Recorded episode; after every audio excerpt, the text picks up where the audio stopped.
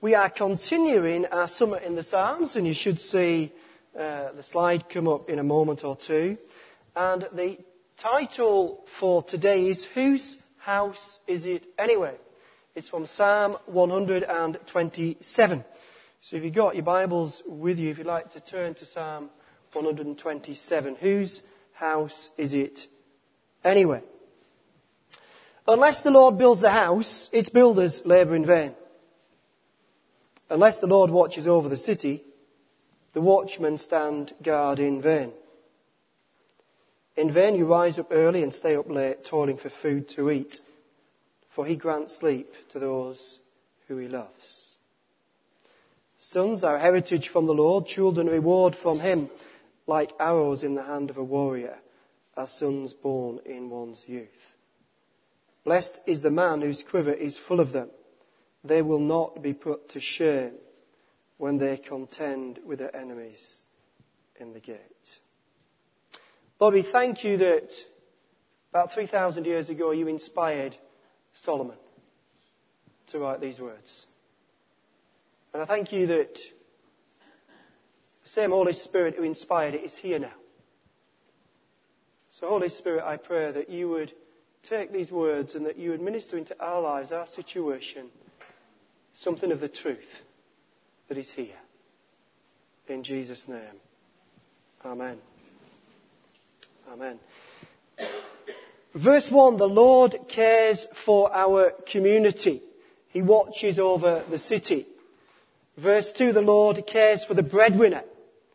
After all his hard work is done, they can be content and sleep. The Lord cares for the next generation, verse 3.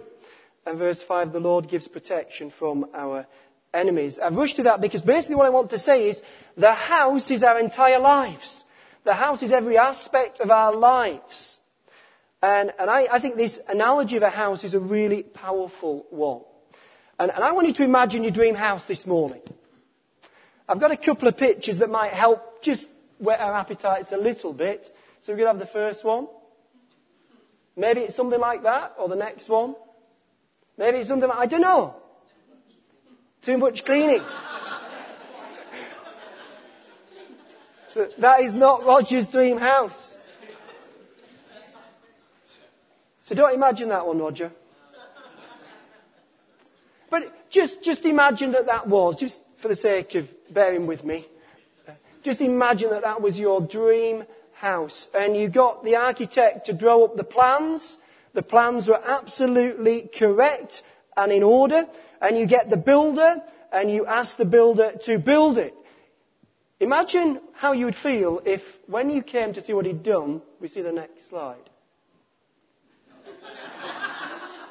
he'd built that. Or the next one. How would you feel?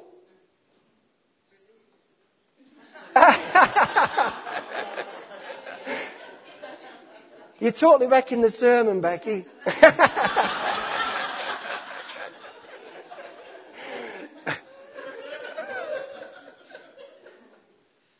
you see, you had this dream house in mind. You gave the builder the plans, and then he comes up with that. Did, did the builder work hard?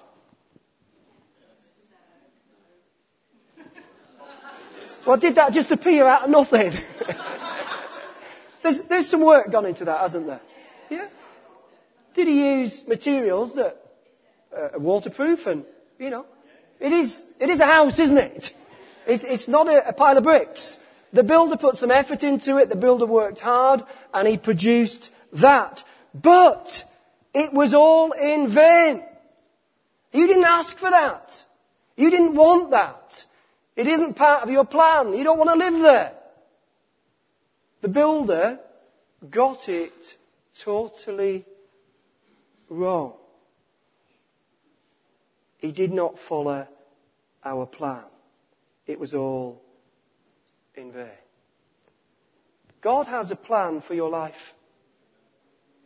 God has a plan for my life. It's an incredible plan.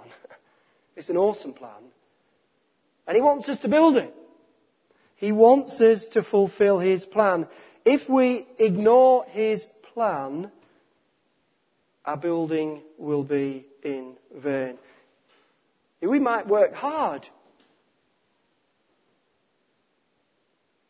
but it will count for nothing. There is a very poignant passage in 1 Corinthians 3 where we get this picture of what will remain from our life's work. When all is said and done, what will remain? 1 Corinthians 3 verses 11 to 15. No one can lay another foundation other than the one already laid, which is Jesus Christ. If any man builds on this foundation using gold, silver, costly stones, wood, hay, or straw, his work will be shown for what it is, because the day will bring it to light. It will be revealed with fire, and the fire will test the quality of each man's work. If what he has built survives, he will receive a reward.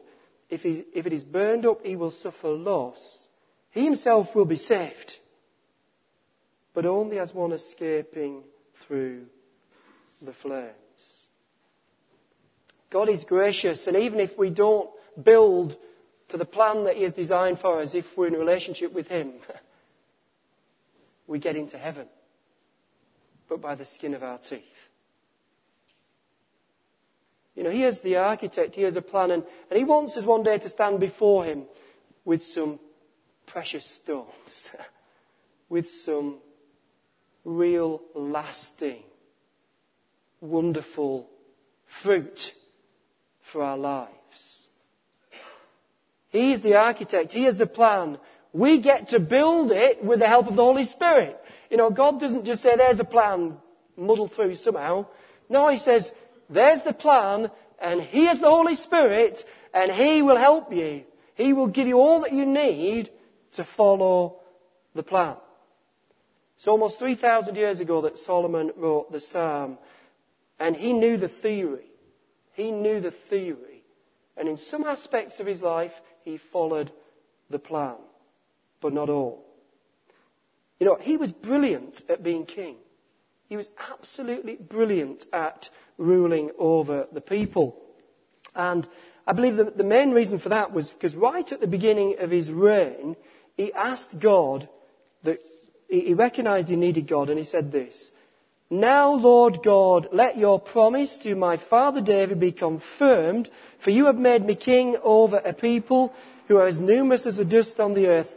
Give me wisdom and knowledge that I may lead this people, for who is able to govern this great people of yours? Solomon says, God, I need you. You've called me to be king and I need you and I need wisdom. And his wisdom became famous. We still even talk about it today. And, and the, the, the, times when he judged, for example, two ladies came to him with a baby, both claiming it's my baby. And so Solomon said, okay, I'll cut the baby in half and I'll give you half each. And then one of the women said, please don't do that, give it to the other woman. And Solomon said, you're the mother. You're the mother. You care for the baby. It's yours. Take it. Incredible wisdom that God gave to him. So when it came to governance, Solomon is building to God's plan and it's wonderful. And then we see the second area that Solomon followed God's plan. He built the temple to God's exact plan. You know, the amazing thing is that his father David had been given the blueprint in massive detail and Solomon stuck to every detail of the plan and he built this awesome temple for God. And when he had finished building it, and it took a long time, but when he, get, he got to the point of the temple being finished, he prayed a prayer. I'll not going to read all of it. He said, O Lord God of Israel, there is no God like you in heaven or on earth. You who keep your covenant of love with your servants who continue wholeheartedly in your way. You have kept your promise to your servant David, my father. With your mouth you have promised, and with your hand you have fulfilled it, as it is today. What an awesome beginning to a prayer. And he keeps praying. At the end of his prayer, the glory of God or the, the, the heavy presence of God just fills the entire temple. And nobody can stand because the presence of God is so strong. I want you to imagine this, this house that, that Solomon is building, his life. And, and you see here this awesome governance. You see here this awesome obedience to God in the plan of the temple. And, and they're spectacular, they're magnificent, like granite frontage and great slate roof and oak doors and arched windows. It's awesome. And then you look over to the side of that and there is this broken down shack attached part of the house. It's rotten wood sides, it's leaky tin roof, and it's an absolute mess.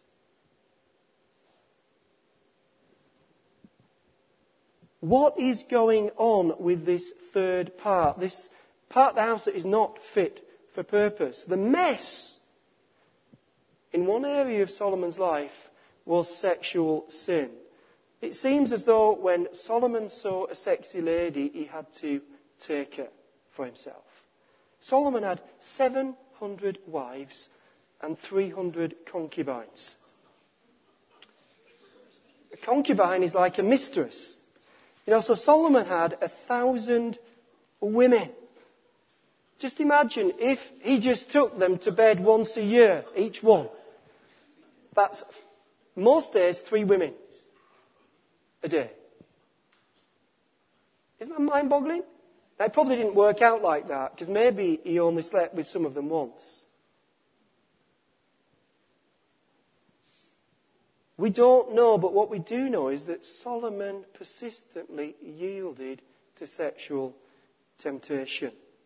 And in 1 Kings 11, God clearly shows that it wasn't his plan and that Solomon had gone off the God plan onto a man plan. 1 Kings 11. King Solomon, however, loved many foreign women. They were from nations about which the Lord had told the Israelites, You must not intermarry with them because they will surely turn your hearts after their gods. Nevertheless, Solomon held fast to them in love. He had 700 wives of royal birth and 300 concubines and his wives led him astray.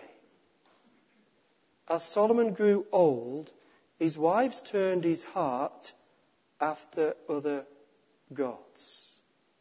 And his heart was not fully devoted to the Lord his God as the heart of David his father had been. It's sad, isn't it? Every single one of us in this room experiences sexual temptation. Every single one of us. No one is exempt from it. The question is not if we'll be tempted, but when we will be tempted. You know, the Christian life is awesome, but it's not easy. Do you agree? It's awesome, but it's not easy. And when I hear of, of a, a Christian leader who has built some amazing, magnificent stuff for God and then falls into sexual sin, I, I don't point the finger. I don't criticize, but say, but for the grace of God, there go I.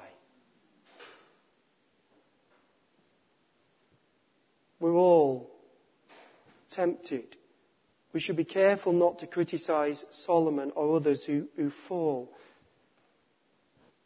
But we also need to be wise and observe the devastation that the fall costs. You show me someone who has fallen sexually, and I will show you a mess in their lives and the lives of others. It always results in mess. I don't want to minimize the cost of following the God plan. You know, for some people, same sex attraction is tough. And I've discovered a brilliant website called www.livingout.org. Some great testimonies. I've got a testimony this morning of a guy called Sam. And uh, if we could have that now, Ben, that would be fantastic. I'm Sam Allberry. I live and work in Maidenhead, and I'm a church pastor. I'm a Christian because I know that Jesus died for me, that he rose again from the dead, that there's good reasons for, for believing those things. I'm a Christian because the message of Jesus makes far more sense of, of who we are as people and the way the world is than anything else I've ever come across. The church has been great with my whole issue of, of same-sex attraction. Certainly the church I'm a, I'm a member of uh, have been supportive, they've been an encouragement, people are, are wanting to, to be a good friend. And I've also appreciated that it's not defined how they see me. It's not the lens through which they view me. So they, they've been great. I've not had any experience of Christians getting angry or rejecting me because of it. Most people haven't really batted an eyelid and have just sort of thought, well, we've all got our own issues. This is one of yours.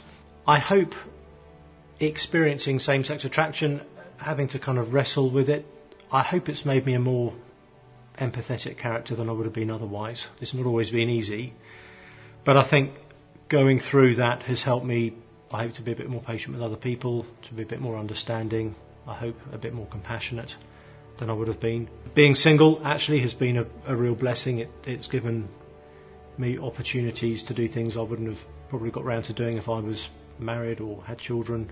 And it's given me a, a capacity for friendship that I don't think I would otherwise have. And it, it means a lot to me to be able to have a wide range of friends and to be able to, I hope, be a good friend to others. Having same-sex attraction isn't always easy. Obviously, I'm experiencing desires that I don't want to have, and that is at times can be very, very painful. Uh, it can be quite frustrating.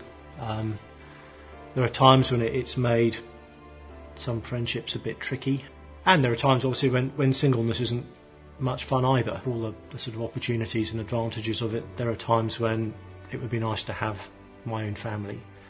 I'm convinced what, what the Bible says on this issue is good because I'm convinced God is good. I'm convinced God is good because actually Jesus has shown his goodness to me in his, his death and resurrection.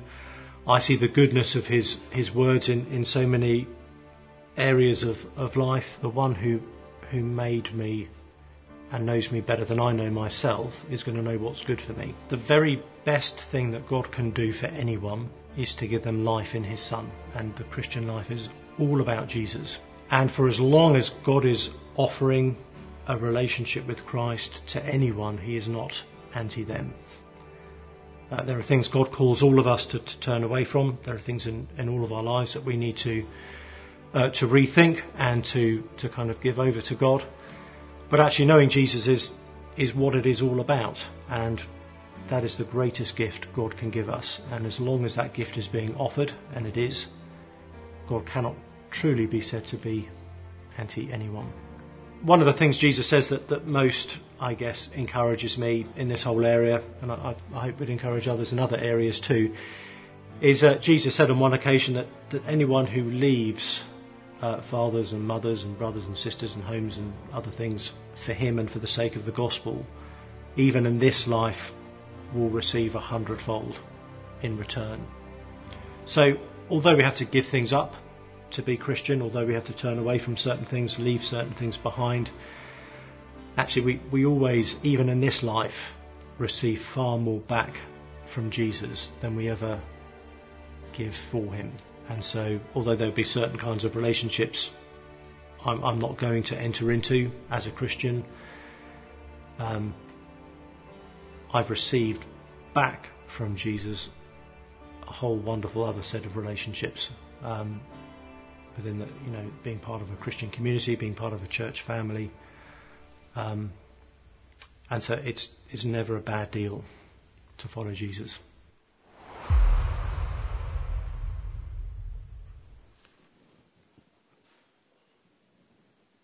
I think it's great, the honesty that, that Sam is saying, look, I'm sticking to God's plan and it's tough. You know, it's not an easy plan for him to stick to, but he's sticking to it because he knows that it's the best plan. And uh, I think that is, is a fantastic testimony. And when I listened to him, he said, you know, that it, it's tough, uh, but he has issues in that area, but other people have issues in other areas. we all have those areas that are tough for us. It might be nothing like that area at all, but we all have areas that are, the issues that are hard for us. And I'm just going to quickly look at another follower of Jesus Christ, Peter. And, and the prime uh, area that he struggled with was, was the problem of suffering. And he could not see suffering fitting into the plan at all. You know, like Solomon had such a, a magnificent house, Peter had such a magnificent house, and, and he was so on it. And Jesus said at one occasion, who do you think I am? And he said, you're the Christ. You're the son of the living God. And Jesus said, you're spot on there, Peter. The Father has revealed that to you. You're so in tune with God, Peter. You're spot on. You've got it 100% right. So Peter thinks, you know, I, am brilliant with revelation. I, am great, I'm this great guy. You know, I, get it right. I'm, I'm superb. Uh, just listen to me, guys. And then the next thing that comes out of his mouth isn't great at all. And uh, if I could just find it in Matthew 16, verse 21. Jesus began to explain to his disciples that he must go to Jerusalem and suffer many things at the hands of the chief priests and the teachers of the law, that he must be killed and on the third day be raised to life. Peter took him aside and began to rebuke him. Never, Lord, he said, this shall never happen to you. Jesus turned and said to Peter, Get behind me, Satan. You're a stumbling block to me. You do not have in mind the things of God, but the things of man. You know, Peter moves from a God plan to a man plan without blinking almost. And it stinks. Because it's a satanic plan. It's not the Father's plan. You see, Peter did not want a plan with any suffering in it. You know, I love the fact that Jesus didn't write Peter off. He didn't write him off because he didn't understand. You know, he just didn't understand. So he didn't write him off. And even though he denied knowing Jesus, and even though, you know, he went off the plan, there came a moment where Jesus speaks to him in John 20. Yes, Peter, you've messed up. But unlike Solomon, who didn't get back on plan, Peter got back on plan. See, the amazing thing is, if you're off plan this morning, you can get back on plan today. And Jesus said, Peter, do you love me? If you do, feed my sheep. Do you love me or feed my lambs? If you love me, then tend my sheep. See, Peter had been given an incredible promise from Jesus. Jesus had said this to him Blessed are you, Simon, son of Jonah, for this was not revealed to you by man, but by the Father in heaven. That's when he'd said you're the Christ. I tell you, you are Peter, and on this rock I will build my church, and the gates of hell or Hades will not overcome it. I will give you the keys of the kingdom of heaven. Whatever you bind on earth will be bound in heaven, and whatever you loose on earth will be loosed in heaven. Basically, Jesus said, Build my church, feed my sheep, feed my lambs, tend my sheep. Jesus is saying, If you love me, get back on plan. Do what I've asked you to do. But there's a cost, Peter. In John 21, he says, The cost is you're going to suffer for me. The cost is you're going to die for me. Peter doesn't like suffering, does he? Didn't like Jesus to suffer. He didn't want to suffer. But he counts the cost and then he says, Count me in. And in effect, Jesus, uh, Peter is saying, I don't want to be Simon the fisherman. I want to be Peter the rock. I want to be the church builder, not the fishmonger. I came across this quote the other day in my readings from Oswald Chambers. Um, and if we could just find that, it's the last slide. Oswald Chambers said this. A true disciple is one who has his new name written all over him. Self-interest, pride, and self-sufficiency have been completely erased. Isn't that amazing? It's tough stuff that, but it's true, isn't it? You see, that is saying God's plan, God's way, in God's power, not my plan, in my way, in my power.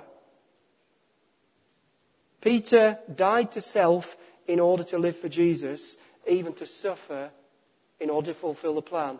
First sermon, 3,000 people served. Pretty good going, isn't it? It's pretty good church building, isn't it? Awesome. Last week in the USA, African American Christians gathered at a prayer meeting at a church in Charleston. They were there following God's plan. God says, do not neglect to meet together. It's a plan. They were following the plan. It wasn't a man idea, it was a God idea. That's why they were there. As they did, nine of them were shot dead. I Don't know if any of you saw the news broadcast of some of the family members forgiving the gunman. If you haven't, go online, look at BBC News. Family members saying, Yes, I'm hurting, but we, I forgive the killer. Those people are like diamonds shining in the dark situation, aren't they? You know, when they stand before Jesus, that's going to be a precious stone. It's going to last for eternity. It's tough, isn't it? Jesus said, forgive even your enemies. And so it's part of the plan. And so they're saying, we'll do that. We'll follow the plan. It's tough. Sometimes we talk as though the Christian life is just so easy. It's like a bed of roses. And it's all glory, glory, glory. That's true, but it's only part of the truth. It's only part of the truth. You see, these guys, these African Americans, were not building with wood, hay, and stubble, but with precious stone that will last for eternity.